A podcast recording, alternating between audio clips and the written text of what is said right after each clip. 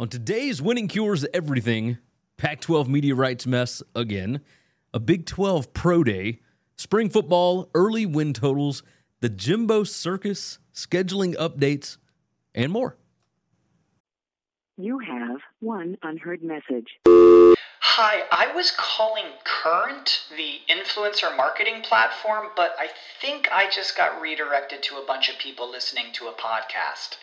Well, anyways, I was calling Current because I was told they could help get my brand set up on TikTok Shop and even build out an affiliate program of content creators promoting my brand. And even have those content creators go on live streams and promote my product there. Wow, I could really use Current. I also heard that the brands they work with are making millions in sales. I guess I'll just go to their website at current.tech. This country was built on a distinctly American work ethic, but today work is in trouble. We've outsourced most of our manufacturing to other countries, and with that, we sent away good jobs and diminished our capability to make things. American Giant is a clothing company that's pushing back against this tide. They make a variety of high quality clothing and activewear, like sweatshirts, jeans, dresses, jackets, and so much more. All made right here in the USA, from growing the cotton and adding the final touches. So when you buy American Giant, you create jobs for seamsters, cutters, and factory workers in towns and cities across the United States. And it's about more than an income. Jobs bring pride, purpose. They stitch people together. If all that sounds good to you, visit American-Giant.com and get 20% off your first order when you use code STAPLE20 at checkout. That's 20% off your first order at American-Giant.com with promo code STAPLE20. Can you believe it? It's football. I've been watching it for 40 years. Are you kidding me? You're listening to Winning Cures Everything. Game day, baby. Wake up or get out. Here's your host, A confident young man, a superb athlete. Gary Seegers. Welcome back to Winning Cures Everything, powered by BetUS, where we talk college football news and rumors all year round. I'm Gary Seegers. You can follow me on Twitter at GaryWCE. This is the Tuesday, March 28th edition of the show. It's season 8, episode 21. If you're watching on YouTube, hit that like button, and uh, whether you're watching or listening to the podcast, hit subscribe so you never miss the latest tales from the college football universe. You guys, the springtime allergy season has hit in full force. My voice, the sniffles, the red watery eyes, uh, it's all back. I'm on the brink right now, but we are going to survive, of course. Uh, first off, I do want to send out thoughts. You know, we our thoughts are with everyone in Mississippi dealing with the tornadoes from over the weekend. Thoughts with everyone in Nashville after that situation that happened on Monday. Uh, feels like the South's kind of been through it the last week, you know. Uh, so I wanted to go ahead and put this out there to start things off today, bring a bit of awareness, make sure that people don't forget about those that uh, still need help. So make sure that you uh, do what you can. On Twitter, I have shared out a few things where you can donate or you can get involved if you would like to. Uh, but yeah, check check those things out. As far as college football news is concerned, we got a lot to catch up on. Uh, some of today's topics might be just a little bit dated, not too too much. Uh, I've been working on team previews for a bit. Uh, I'm working on a new method for getting my college football numbers out through social media, etc. But uh, but for now, let's go ahead and get into it. We're going to start off. Uh, write down my times, of course. Let's talk Pac-12. I mean, you know we got to. Uh, we do it almost every show at this point. But we got to go ahead and get it out of the way because, you know, we have to continue talking about this until something gets done. Now, first off, I I don't know anything anymore. Any information that I have seen or that I have been sent has just been a mess. It is a lot of what's the word I'm looking for? It's a lot of conflicting stuff, right? As of yesterday, uh, or I guess last week, like I've never seen anything like the media mess, right? CBS's Dennis Dodd, uh, the New York Post's Andrew Marchand, Action Network's Brett McMurphy all claim that Fox is out of the Pac 12 negotiations. John Canzano, uh, who has always been pretty reliable, swears that Fox is involved. Like it, it's crazy to see the back and forths, right? There's a lot of hurt feelings going on uh, on, you know something that at the end of the day we're not going to know anything about until a deal gets done or somebody moves. Like I've not talked about this in weeks. So we'll we'll try to get uh, caught up a little bit. Now, we now have had multiple Pac 12 presidents go on the record, which does not happen often. Uh, but just to keep track, that is the leaders at Washington State, uh, Oregon State, Utah, Arizona, and Arizona State, and the AD at Colorado. Now, notice that I did not say Washington or Oregon or even Stanford or Cal, right? To make things even more weird, the new president at Oregon, John Karl Scholz, was previously the provost at Wisconsin, where he was very much in favor of the Big Ten expanding by taking in USC and UCLA. Now, he said uh, after the move was announced last year, this expansion helps solidify the Big Ten Conference as the one true national powerhouse conference with member universities, teams, and fans stretching from coast to coast. As importantly, it adds two outstanding academic institutions to the Big Ten, the premier Power Five academic conference in the country. And then, of course, once he took over for the Ducks, he hedged on that a bit and uh, stated that he wants to see what's in the best interest of the University of Oregon before answering any expansion questions. But I digress. Uh, when these presidents have spoken, some have at least stated their expectations, which I'm sure Commissioner Kliavkoff has heard, right? Basically, the Big 12 got $31 million per school in their deal. Pac 12 probably needs to get around 27, 28 million per school or more in order for everyone to remain happy. So, uh, the question, of course, is where are we on this? Now, two weeks ago, John Canzano said on 750 The Game in Portland that the meeting last Tuesday would be really important because he thinks, and I quote, there's some motivation from the presidents and chancellors to wrap this. Now, he then went on to say, I do think what's going to happen is I think the Pac 12 is going to end up with ESPN for its tier one rights. I think you're going to see Apple and Amazon come in with a streaming service for the tier two rights, which will be the Pac 12 network games, and I think it will be blended together. Now, he also stated that we could hear something about Pac 12 expansion before the media rights deal gets finalized, saying, quote, I think we might get that expansion news before we get the media rights news. What I'm thinking is SMU and San Diego State will probably be informed by the Pac 12, hey, we're extending an invitation, or we're not, prior to the announcement of the deal. Because they're not going to want to be left going, hey, we have a deal, and a day later, oh, we're announcing SMU and San Diego State. So uh, he expects that we were going to get a leak on the expansion front first. And that all sounded great. Like there was a board meeting scheduled now, the board did not meet on Tuesday, and that was per Jon Wilner. Canzano confirmed it was pushed back to Wednesday, March 22nd. There's no need to speculate on, on what in the world the move might have meant. Could just be a you know scheduling snafu. Arizona State was attempting to lock up a basketball coach and Bobby Hurley uh, to an extension. I mean, it could have been something crazy. Maybe you know one of the kids had to, uh, one of their kids maybe had to uh, come home from school early, sick or something. There's no telling. Like meetings like that do get uh, canceled. But anyway, Jon Wilner confirmed that the meeting did happen, and he stated that the presidents received a positive update and that the process will continue. The next board meeting is the second week of April.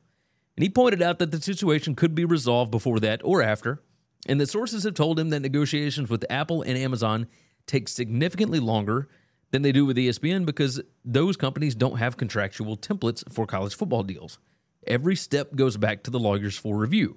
So, you can do with that what you will, I guess. Uh, Jim Williams, of course, writer for Zenger News and a Forbes contributor. This is somebody I've talked about multiple times here. Uh, he had an interesting article last Tuesday titled, Will Amazon or Apple TV Plus offer the Pac 12 a deal they can't say no to? Now, there have been rumors as recently as last Tuesday that ESPN backed out of the Pac 12 negotiations, which I don't necessarily buy because ESPN needs to be able to fill their Saturday and, and Friday night windows. Um, but there have been rumors, you know, a couple of weeks ago that Apple was out because they wanted a whole allotment of games, and the Pac 12 wasn't willing to roll with just subscriber only streaming yet. Uh, but anyway, back back to Jim's article. In his article, he states, "What we've been able to read from the tea leaves is that the conversation about a possible deal is one that's heavy on streaming distribution over a more traditional model of linear TV. Now, of course, he continued When I sat down to write this article, it was to point out how hard it would be to say no to Amazon or Apple because of a great deal of research and development money that flows into member schools, not to mention the alumni base who work in the tech industry based less than an hour from the Pac 12 offices. But things have changed very quickly to the point where the hard part might be saying yes. Uh, he said indications point to Apple TV as the front runner, and attempts are being made by Kliavkoff to carve out a package to include ESPN and Amazon. This is very interesting stuff, right? Now he brings up a note to 80s, hoping uh, for more exposure with linear that they would likely have to settle for a lowball deal with ESPN that's probably going to land a majority games on ESPN Plus. But he goes on to say something interesting about Apple here. He said in 2019, less than one month after the launch of Apple Plus uh, or Apple TV Plus, Apple CEO Tim Cook made it clear that he wanted the Pac 12 rights, and he sent some of his senior staff over to meet then Commissioner Larry Scott to find out what it would take to land the rights that were not up until 2024. In a 2019 interview with the San Francisco Examiner, former Pac 12 Network's president Mark Shuken said that Apple is, quote, very interested in learning more about the rights and learning more about the business to determine whether they would be a viable partner in 2024. Shuken closed with, they said that on the surface, we look like a good partner to investigate. Apple wants the Pac 12 conference's primary media rights package, not a digital one. Now, Shuken, of course, was one of the executives fired by the Pac 12 due to the undisclosed overpayments by a distribution partner. Which, by the way, anybody notice how that whole story has just completely disappeared? I mean, nobody even brings this up anymore. Like, I, I have wondered this is Comcast just going to be cool with letting the Pac 12 pay them back, you know, while moving over to a streaming service, which Comcast will not be involved with? Are they going to try and stop a streaming deal so the games aren't taken off a of cable? Like, it's just just something to ponder here. Anyway, going back to the article, Williams goes on to talk about how much the Pac 12 favors academics, which is not a surprise, of course, and how some schools are really tied in with the tech giants at Apple and Amazon. He wrote Stanford is the home of Apple's multi million dollar virtual reality research and development lab, along with the medical school uh, having an arraignment with the company to test the Apple Watch heart monitoring program. A study done by Universum in November 2022 proved how involved Cal and Stanford are in the tech industry. He followed that up by talking about how Stanford and Cal have the highest number of alumni employed at top tech destinations like Google, Amazon, and Apple, before diving into Amazon's involvement in Seattle at the University of Washington. Uh, he said Washington and Amazon have joined together to create a science hub, which is an effort that deepens the relationship between the two organizations and will advance innovation in core robotics, artificial intelligence technologies, and their applications. Amazon's initial investment of $1.9 million will support a broad set of programs, including fellowships for doctoral students, uh, collaborations among researchers, and support for collaborative research events. The hub's initial focus will accelerate AI robotics and engineering in the Seattle area while embracing neighboring academic institutions and the public through events.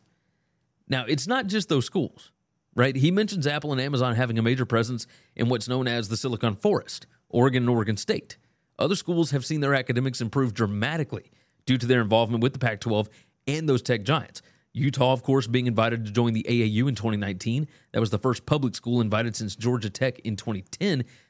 Now that I'm thinking, that's not actually a public school. So, I mean, it had been a long time uh, for before Utah was invited uh, that they had actually invited a public school.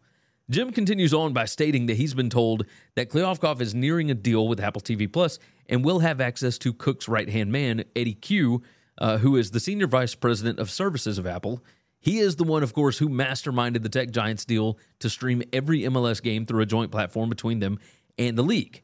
It was also Cue who met with Fox Sports president Eric Shanks to set up a package of 15 games that Apple will produce and stream, but air on the linear network.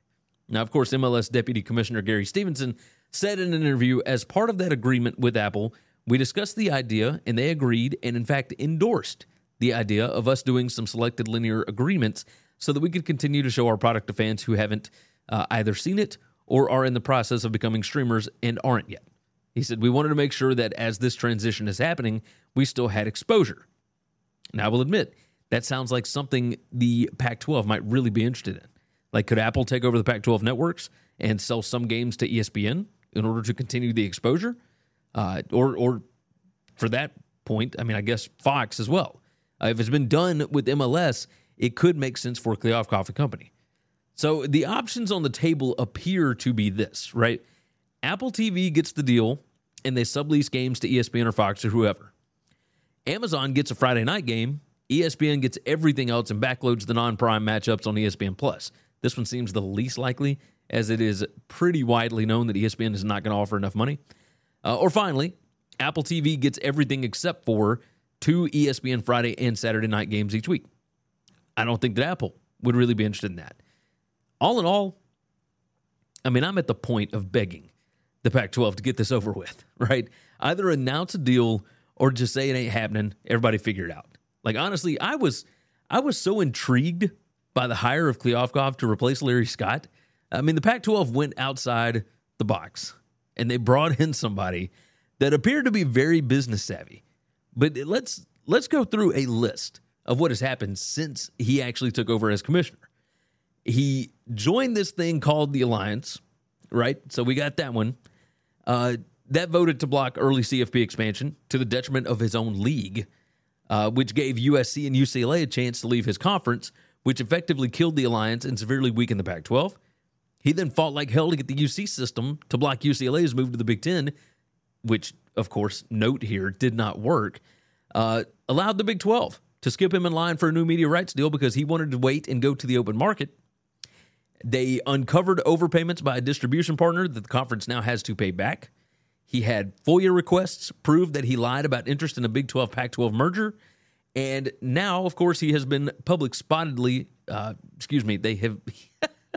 he has been spotted publicly in Dallas talking to SMU about expansion. And now, nearly nine months later, he still doesn't have a new media rights deal done. I don't know how it could have gone much more poorly for Kliavkoff. Like some of this was the mess that he had to clean up from Larry Scott, but man, like it has been one thing after another here. Like hopefully a deal will come soon because I think that I speak for all of us when I say that we are are tired. We're just tired. Give us some semblance of stability with this. That's what that's what we're really looking for. All right.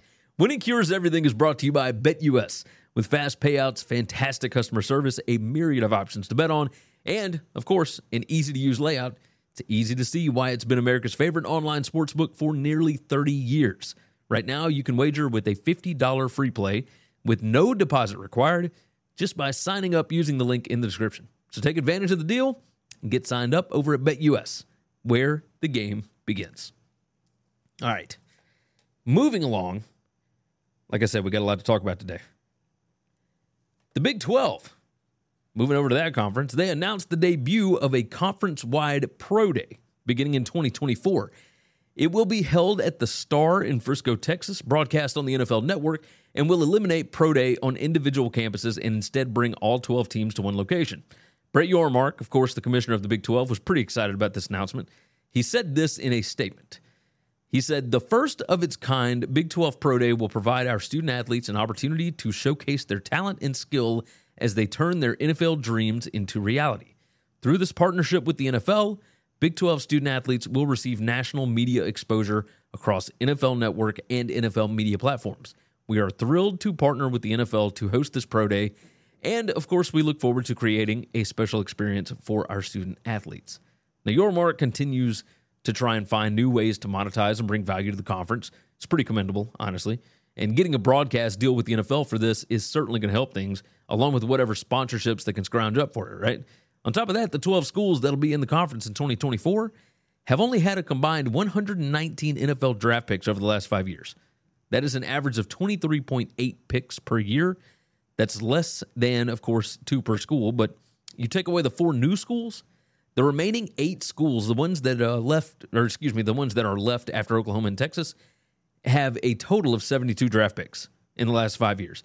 That's an average of only 14.4 per year combined. Uh, it's only 1.8 per school per year. Yeah, you're getting more NFL eyes on the players in a centralized location. It could certainly help see more players be drafted. It could basically be like a mini combine. Uh, along with that, Sports Business Journal Moving on, of course, keeping in with the Big 12, uh, the Big 12 is closing in on a new data rights deal. A data partner typically manages and distributes official stats to media and fan sites, but there is a possibility that this deal could also include the rights to sell data to sports betting services, which could massively improve the financial value of the deal. Only two conferences have struck data partnerships so far. That would be the Mid American with the Genius Sports and the Pac 12 with Tempus Ex Machina but neither included the ability to sell stats to sports betting services. The deal is, of course, believed to be with IMG Arena, which is owned by Endeavor, who is known to have a deep relationship with the Big 12. Uh, going back to, of course, the the draft numbers and whatnot, I'm going to roll through and tell you exactly how many players have been drafted by each school in the Big 12 uh, going forward over the past five years. Baylor has had 12, BYU 8, Cincinnati 16, Houston 11, Iowa State 7, Kansas 3, Kansas State 6, Oklahoma State 13, TCU 13, Texas Tech 9, UCF 12, and West Virginia 9. All right. We've got some interesting gambling news to hit on. Per the AP, the U.S. gambling industry is adopting a new responsible marketing code that will ban sports books from partnering with colleges to promote sports wagering, bar payments to college and amateur athletes for using their name, image, or likeness, and, of course, in the use of the terms free or risk free to describe promotional bets. Now, ever since PASPA was repealed back in 2018, the growth and marketing of sports gambling sites has gone above and beyond. Uh, one New York congressman has, uh, excuse me, introduced legislation that would ban all online and digital sports betting advertising. Bill Miller, president and CEO of the American Gaming Association, stated it has always been important that we get sports betting right. It's always been our number one interest in creating a high bar for responsible advertising and protecting consumers. This always felt weird to have sports books uh, you know, have partnerships with colleges where a good portion of the student body is not even, you know, old enough to legally gamble on sports. Like freshmen and sophomores are getting the same advertisements and are being cultured to start gambling early before they really understand what they're doing. Uh, the schools that already had deals done with sportsbook operators were as follows uh, Michigan State and LSU both had a deal with Caesars Entertainment. Colorado and Maryland both had a deal with PointsBet. And the University of Denver had one with Superbook. Like uh, overall, I think this is a good thing, right? Legislation changes on things over time, and this is just another sign of that. I think it's a good idea, honestly. Uh, we'll we'll see what other changes come about, but this is certainly a step in the right direction because I don't think that having a a specific deal with a university is in the best interest of well, really everybody involved. And on the other side, we're going to talk spring football on TV. We got some early win totals for 2024. The Jimbo Circus continues to be awkward, and uh, Shane Beamer wants to fight. Let's check out some things you should know about. Every Tuesday and Wednesday at 1 p.m. Eastern, expert game analysis only on the BetUS TV College Football Channel. If you haven't already, subscribe to the podcast on Apple, Spotify, or whatever's your favorite podcast app. And if your app allows it, leave a five star written review. Visit the Winning Cures Everything web store to get all kinds of football shirts, hats, hoodies, mugs, and more. Visit winningcureseverything.com slash store to see what all we've added. You have one unheard message. Hi, I was calling Current, the influencer marketing platform, but I think I just got redirected to a bunch of people listening to a podcast.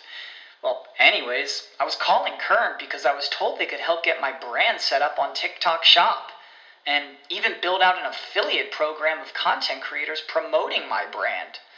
And even have those content creators go on live streams and promote my product there. Wow. I could really use Current. I also heard that the brands they work with are making millions in sales. I guess I'll just go to their website at current.tech. When you need mealtime inspiration, it's worth shopping Kroger, where you'll find over 30,000 mouthwatering choices that excite your inner foodie. And no matter what tasty choice you make, you'll enjoy our everyday low prices, plus extra ways to save, like digital coupons worth over $600 each week. You can also save up to $1 off per gallon at the pump with fuel points. More savings and more inspiring flavors make shopping Kroger worth it every time. Kroger, fresh for everyone. Fuel restrictions apply. Save big on your Memorial Day barbecue, all in the Kroger app. Get three pound rolls of juicy 80% lean ground beef for $3.49 a pound with a digital coupon. Then get select varieties of flavorful Powerade, Body Armor Super Drink, or Arizona tea for 77 cents each, all with your card. Shop these deals at your local Kroger today, or tap the screen now to download the Kroger app to save big today. Kroger, fresh for everyone. Prices and product availability subject to change. Restrictions apply. See site for details. And now, back to the show. Per Brian Howell, who covers Colorado for BuffZone, Colorado's spring football game will be broadcast by ESPN on April 22nd at 1 p.m. Mountain Time. Now, he says that it is the only spring game that will air on ESPN's main network, which is true because Georgia's is going to be on ESPN2, Alabama's will be on ESPN Plus or SEC Network, etc. Um, per a CU release, 35,000 tickets have been sold for the game. It will be by far the highest attended spring game in Buff's history. Uh, the previous attendance high for the spring game was 17,800 back in 2008. In 2022, there were only 1,950 fans that showed up, and it was worse in 2021 with only 1,000. Now, as I mentioned, uh, Georgia's spring game will be on ESPN2 on Saturday, April 15th, the week prior to Colorado's. Uh, we'll go through, you know, the spring game schedules as we get closer to the games, right before the weekends, etc. We do know that this weekend, Michigan's spring game is going to be on the Big Ten Network at 3 p.m. So, you know, we'll have some college football to go along with the Final Four this weekend. Not too shabby. I'm uh, I'm pretty excited about this. Uh, let's see. We got to talk win totals. We got to talk win totals. A popular American sports book has released season win totals on a few of the more interesting college teams for the 2023 season. Now, obviously, on this show, we talk about BetUS, but here is what's out so far. We'll, we'll just go through this. Uh, there are nine teams that they have come out with. We'll start with the SEC. Georgia, their win total is 11.5. The over is plus 116. The under is minus 142. Of course, to go over, uh, Georgia would have to go 12 0. Georgia, their schedule is a joke. Like, this should be an over. Honestly, they'll be double digit favorites in every regular season game. Uh, it's juiced, but whew, uh, odds are they will probably, uh, because of win probability and whatnot, they'll, they'll probably lose a game somewhere. They didn't last year. Just throwing it out there. Tennessee's over under is nine and a half. The over is plus 146. The under is minus 188. The question here, of course, what is Tennessee with Joe Milton? Which version of him are we going to get? They beat Clemson in the Orange Bowl, but if you look back at that game, Clemson could not finish drives. The Tigers outgained the Vols by over 100 yards in that game. They had two turnovers. They were terrible with scoring opportunities. Like, do we have definitive proof that the defense is going to be improved for Tennessee this year? Like, what about the offensive line? They're they're only returning 63% of the snaps, and they're number 99 in the country in offensive returning production. So if you bet the over, you're really just betting on Heupel. Uh, that's I'm a little I'm a little bit concerned there. Georgia, excuse me, nope, LSU. We're moving on to LSU. We already hit Georgia. LSU is eight and a half. Uh, they're you know to go over eight and a half is minus 132. To go under is plus 108. Uh, of course, the over is juiced here. This is a preseason top 10 team. Uh, I'm kind of surprised it's not more. Like they restocked their secondary through the transfer portal. They got two starting quality uh, quarterbacks. The offensive line looks legit. Malik Nabers is back. Mason Smith should be back healthy. Uh, they still got that violent demon, Harold Perkins, and the schedule is not absurd. Like Florida State neutral, road games at Mississippi State, Ole Miss, Missouri, and Bama. Uh, they got Arkansas, Auburn, Florida, and A&M at home. Like this thing should be nine and a half, honestly. All right, now we'll move on to the Big Ten teams. Let's start with these two. Michigan is 10 and a half. The over is plus 116. The under is minus 142. And I'm going to go on and add this one in there with it. Ohio State's is also 10 and a half, but it is juiced a lot differently. The over is minus 115. The under is minus 105.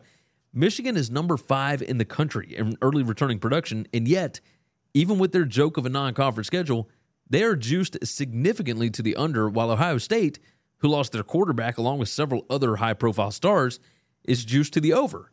Like it just shows the difference in the talent disparity between the two squads. Like I, I, don't really have a feel on either of these yet. I haven't really been diving into the Big Ten, but uh, but that is a very interesting discrepancy there. Penn State's over under is nine and a half. Uh, the over is minus 108. The under is minus 112. I'm not going to lie. I love the Nittany Lions this year. I'm not going to go into a whole lot of detail, but uh, I expect this team to be awesome. I expect them to be awesome. Iowa's win total eight and a half. Over is plus 134, the under minus 164. Like, raise your hand if you've got faith in Brian Ferentz's offense to win nine games. I know, I know that they're bringing in the transfer from Michigan, Cade McNamara.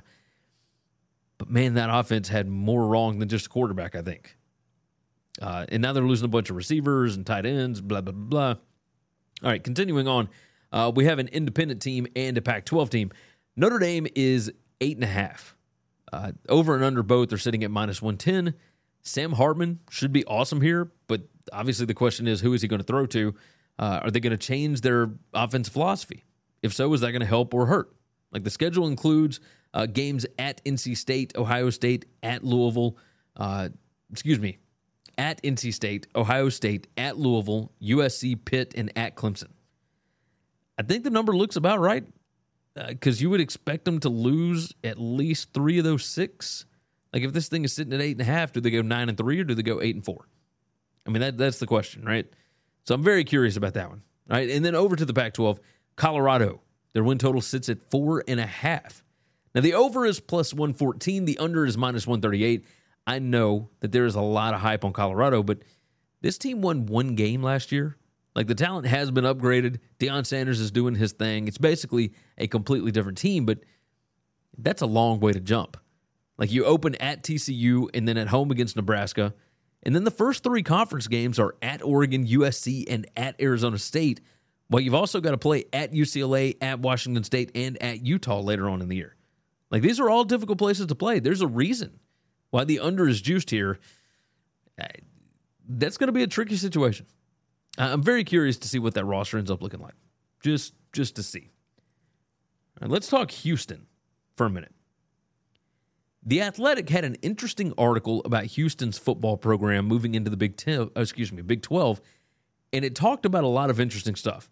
The most important thing or interesting thing in the article to me was Dana Holgorsen responding to an ESPN article that intimated the possibility that he could be on the hot seat. Like his response was this. Let me go on and quote this. He said, We won 20 games in two years. We won bowl games in back to back years. I have five years on my contract with an effing impossible buyout. So there ain't no effing hot seat in my mind. There just ain't. now, normally you hear a coach say something like this, and it seems a bit tone deaf, but truth is, I think he's probably right. Like Houston likely is happy with the fact that they have a coach that already has experience in the Big 12, and they want somebody that's established in the program during that transition rather than attempting to go hire somebody new immediately. Like, not to mention the fact that the AD has been singing his praises and seems to be fully in his corner. Like, Holgo is an, an acquired taste, for sure. But I do still believe he's the best fit for Houston football right now. I've just, I've never heard a coach being so confident to the point of cocky that he's not on the hot seat after a a rather disappointing season by the school standards. This was very interesting to see. Uh, quick reminder hit that like button for me, subscribe to the channel if you haven't already. This is a one man operation, it's only me over here. So, uh, so every like, subscribe, podcast review, and share really helps out. Along with, you know, you can pick up something from the merch store, which you can see on the on the screen right there. Um, that would help out tremendously. So go ahead and, and do that for me if you would. The experiment of Bobby Petrino being Jimbo Fisher's OC at Texas A&M has started off as awkwardly as we all imagined it might. Last week at Jimbo's first spring press conference, uh, and this was, of course, his first meeting with reporters since Petrino was hired, he immediately started off by getting visibly irritated and, and shaking his head. The first question was interrupted by Fisher. It started off, quote, Jimbo, how much difference will there be in the offense and how much? And then, of course, Fisher started in. We ain't worried about that. Here's what we're doing, Fisher said, holding up his right hand and swatting away the question before new coordinator Bobby Petrino's name could be uttered. We're running our thing. We're going to be base fundamentals. We ain't getting into scheme. We ain't getting into anything. That's what we're going to do. That's what we're going to do at practice and what we're going to do on a daily basis. Like it did not get much better from there. Uh, everybody knows Petrino was brought in because the A&M offense was not up to snuff last year, which I'm sure is a very personal thing for Jimbo Fisher because that's his baby, right? He's he's been an offensive guy his entire career, and this is the first place that it really just has not worked. Like he was asked eventually who would call plays for the offense this year, to which he replied, "This cracks me up every time." He said, "I mean, we'll go through that as we go. which I mean, you got to admit is pretty weird uh, for sure. But then he interrupted the start of the next question with plan on him making calls, plan on him calling plays. I have no problem with that at all. Like, why mention that you don't have a problem with it unless you do indeed have a problem with it? Like, this was incredibly uncomfortable. It's like a person with anxiety issues watching an episode of The Office. Like, he did. He did say some of the right things about how they, you know, they felt like Petrino was a good fit for what they want done in the program, et cetera. How him not focusing so much on the offense has opened up availability for him to work on, you know, some of the newer issues that have arisen with being a head coach, like the transfer portal, recruiting, player issues, all that. Uh, there's obviously a chance that this ends up being a fantastic hire that gets the Fisher era back on track in College Station. But man, this ride has certainly started out bumpy. I cannot wait until we get into the fall. Cannot wait for it. All right, let's talk scheduling updates. We got a slew of them. Let's uh let's talk about scheduling updates for the 2023 season first, right quick. Army at UTSA has been moved from Saturday, September 16th to the Friday night game on September 15th. That's going to be an AAC game. I would imagine it's going to be on ESPN now. Uh, so that that's certainly a TV move. The Florida at Utah game on Saturday, September 2nd, has also been moved to Thursday, August 31st. Now, that was going to be one of the more interesting games on that opening Saturday. Uh, one of the most, uh, I guess, likely most viewed on that opening Saturday. I imagine this was done to compete with the Nebraska at Minnesota game that's going to be on Fox that night. Um, but just a guess. Also, uh, news about the 2024 season is already coming out. Florida State will be opening the 2024 season on week zero versus Georgia Tech in Dublin, Ireland at Aviva Stadium. And this is part of the Aer Lingus College Football Classic, which is hosting Notre Dame versus Navy this season. They had Nebraska and Northwestern last season. If you're curious what this is all about, Aer Lingus, that's A E R L I N G U S, that's an international airline that was founded by the Irish government and is now a wholly owned subsidiary of International Airlines Group. So they've decided the best form of promotion for tourism will be getting college football fans to travel to see their team in Ireland on their flights. Like they're they're playing on people's passions. I, I respect it. I really do. Uh, we also learned in uh, 2024 that LSU and USC would be playing um, in the Vegas kickoff class. Well, we learned it in 2021, uh, but in 2024, USC LSU Vegas kickoff classic that's now been announced for Sunday, September 1st, 2024 at 7:30 p.m. Eastern Time on ABC. It'll be at Allegiant Stadium in Las Vegas. Those two schools, by the way, had the two most uh, high profile coaching changes following that 2021 season. Uh, of course, Lincoln Riley left Oklahoma for USC. Brian Kelly left Notre Dame for LSU. Storylines are going to be crazy leading up to this one. Overall, should be a really fun matchup. Like both will likely be breaking in a new starting quarterback. Uh, all sorts of stuff will be going on about this. So I'm I'm excited to see uh, what they end up doing in that game. Troy has inked Jon Sumrall to a new four-year contract that includes a pay raise, increased staff salary pool, and additional program investments for players. This is per Pete Thamel at ESPN. This is an interesting one to me. Uh, Sumrall came in and immediately fixed a fledgling uh, program that obviously had all the pieces there, uh, but Chip Lindsey could not get that thing done for whatever reason. Uh, the reason that this is interesting to me is because the hiring cycle was done. Nobody was coming to steal Jon Sumrall right now. Like you look at what they did last year. Troy was number 13 in returning production last year. They had a power five level defense, like a, a top 15 strength defense, um, because of all that returning experience.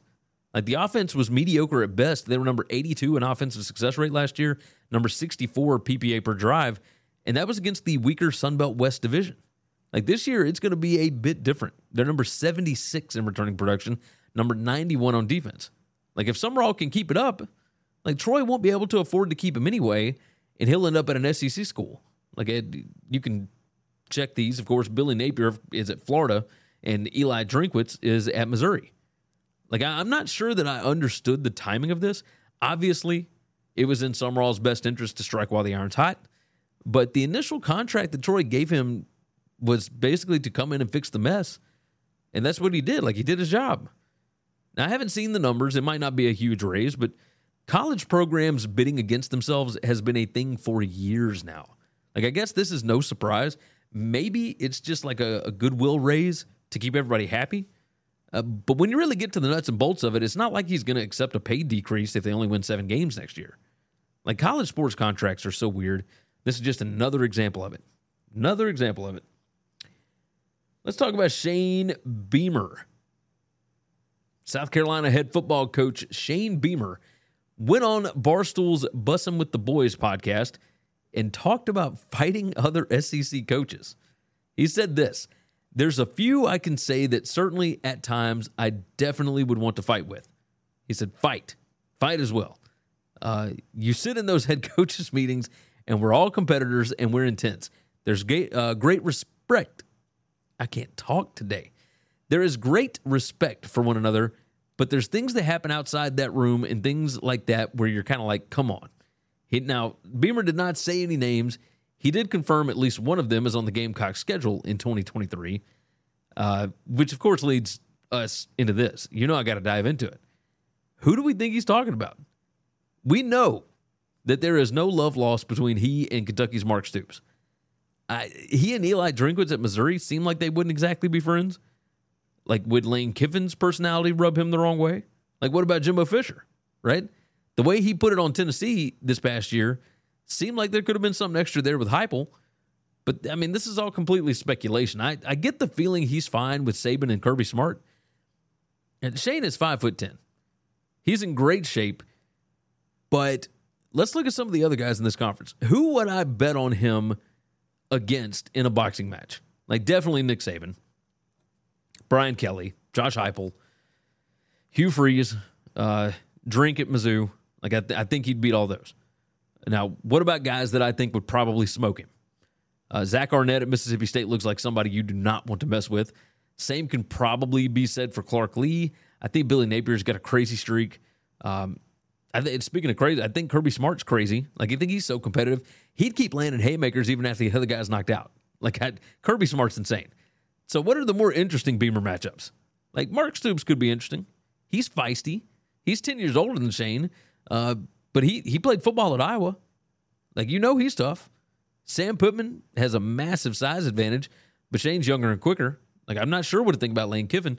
Like, Kiffin seems sly like a fox. He's in good shape. He's got good size, but kind of comes off maybe like the class clown, you know, that might not know what to do when he gets hit in the mouth. Um, but he, I mean, he could be crazy. Like who knows? Uh, Jimbo Fisher, like you know, he's got a crazy streak in him. Uh, seems like he's, you know, he's like that old man that's kind of tough. They could just lose it at any second. Like he does it in press conferences all the time. He's he's nuts. Uh, finally, you know, let's talk about in-state rivalry. This is not a, a, conference thing, but what do we think about Beamer against uh, Dabo? A lot of people do not like the Clemson coach. Like, is is Beamer one of them? Does he not like Dabo? Uh, Beamer was, of course, grinning through all this. I'd I'd love to get him some truth serum and hear what his real thoughts are on this. Like, name some names, brother. I, am sure Greg Sankey would be mortified by all of this, but I mean, hey, it, it's March. Like, come on. of course, we're going to talk about this. It makes perfect sense. Uh, before we get out of here, I got I got two more stories that I want to hit on. We we got to talk about California. SFGate.com ran an article called Invasive Aggressive Worms Spotted in California Again, which sounds terrifying enough on its face. Uh, but then you dig into the article. Like these, quote, jumping worms, yes, jumping worms were reportedly seen in Sacramento County, and they got some cool nicknames. Uh, the Alabama Jumpers, Jersey Wrigglers, Wood Eels, and Crazy Snake Worms. Now, it, the actual name is the Asian jumping worm. Uh, it's known for its powerful thrashing and ability to jump over a foot in the air. They're voracious eaters and tend to devour the layer of fallen leaves that sits above the soil on forest floors. It says this is a problem because that layer is home to a wide number of small animals and is needed by many plants to grow and spread their seeds. Uh, they were first spotted in Napa County, California in 2021. They apparently could have been spread here through mulch, potted plants, etc., and the eggs can be spread through raking or blowing fallen leaves or using those leaves as compost material. Now, this is freaking terrifying. Like a worm that can jump a foot in the air. Like those dudes are, are pretty gross already, but they can jump too. Like this blows my mind. We got pythons wiping out the Everglades. Now we got jumping worms eating all the leaves in California. Like this this feels very much like the end of times to me. uh, yeah, yeah. Uh, speaking of the end of times, uh, I know who was planning on throwing the best Armageddon bash, and that would be the 19 year old who broke into Tiger Stadium in Baton Rouge and stole $1,500 worth of beer. Here's the report from WBRZ in Louisiana. It says, according to arrest documents, 19 year old Bryce Talata and a group of college age males were seen by LSU PD carrying several cases of beer around 3 a.m. Sunday. When the group saw the officers approaching, they fled and were not found. Surveillance video from Tiger Stadium from earlier in the night showed the group loading those same cases into a black pickup truck. Officers were able to track the truck to the Spruce Hall parking lot and found the owner, Talata, and got consent to search his room where they found the missing beer cases. Talata reportedly admitted to taking the beer from the stadium. In total, approximately $1,500 worth of beer was taken. He was arrested for one count of simple burglary. Now, I got a lot of questions here, of course. Uh, first off, why are there cases of beer just sitting in Tiger Stadium? Like the next event there is not until September 9th, from everything that I can tell. And and surely they don't just sell old beer to patrons, right? Like on top of that, beer from concessions and stadiums are typically in kegs. Like they're they're not going to give somebody a bottle or a can to be able to throw onto the field. And and next, here's the next question: If you're a 19 year old that's throwing down on a college campus, aren't there better ways to get beer than to go to the one place that you know is going to have cameras everywhere and that you know cops are going to be patrolling? Like Tiger Stadium is a little bit of a cathedral down there. Like this is not the smartest idea all the way around, but hey, cheers to the kid who was willing to do whatever he needed in order to get that beer. I mean, fifteen hundred dollars worth of beer, like a twelve pack of branded beer right now is what like twelve ninety nine, I think. So we're talking like we're talking like fourteen hundred beers. Like an end of days party indeed. I mean, good gracious. Ay, ay, ay. All right, that's going to do it for Winning Cures Everything, or at least this edition of it. Uh, if you haven't already, click that like button for me. Make sure that you are subscribed to the channel and the podcast. Remember the goal. I'm trying to get 10,000 subscribers this year. Also, uh, jump in the comments. I want to know what you think about you know everything that we talked about today. Uh, make sure and get signed up over at BetUS. As always, if there's something that you want to talk to me about on the show, or that you want me to talk about on the show, feel free hit me up at Gary WCE on Twitter. Email me, Gary at winningcureseverything.com. Or, as I mentioned before, you can always toss a question into the comments uh, or a podcast review on Apple Podcasts. Like, I hope you all have wonderful weeks. Until next time, of course, take care of yourself, take care of each other. God bless college football, and hopefully all of your tickets cash this week. Thanks for listening to Winning Cures Everything. Make sure and subscribe on YouTube or your favorite podcast app. And make sure to leave a nice five star review. You can follow Gary on Twitter at GaryWCE. And the show is at Winning Cures. Be sure to check out the merch in our web store and share the show. When you need mealtime inspiration, it's worth shopping Kroger, where you'll find over 30,000 mouthwatering choices that excite your inner foodie. And no matter what tasty choice you make, you'll enjoy our everyday low prices, plus extra ways to save, like digital coupons worth over $600 each week. You can also save up to $1 off per gallon at the pump with fuel points. More savings and more inspiring flavors make shopping Kroger worth it every time. Kroger, fresh for everyone. Fuel restrictions apply. Save big on your Memorial Day barbecue, all in the Kroger app. Get three pound rolls of juicy 80% lean ground beef for $3.49 a pound with a digital coupon. Then get select varieties of flavorful Powerade, Body Armor Super Drink, or Arizona tea for 77 cents each, all with your card. Shop these deals at your local Kroger today, or tap the screen now to download the Kroger app to save big today. Kroger, fresh for everyone. Prices and product availability subject to change. Restrictions apply. See site for details.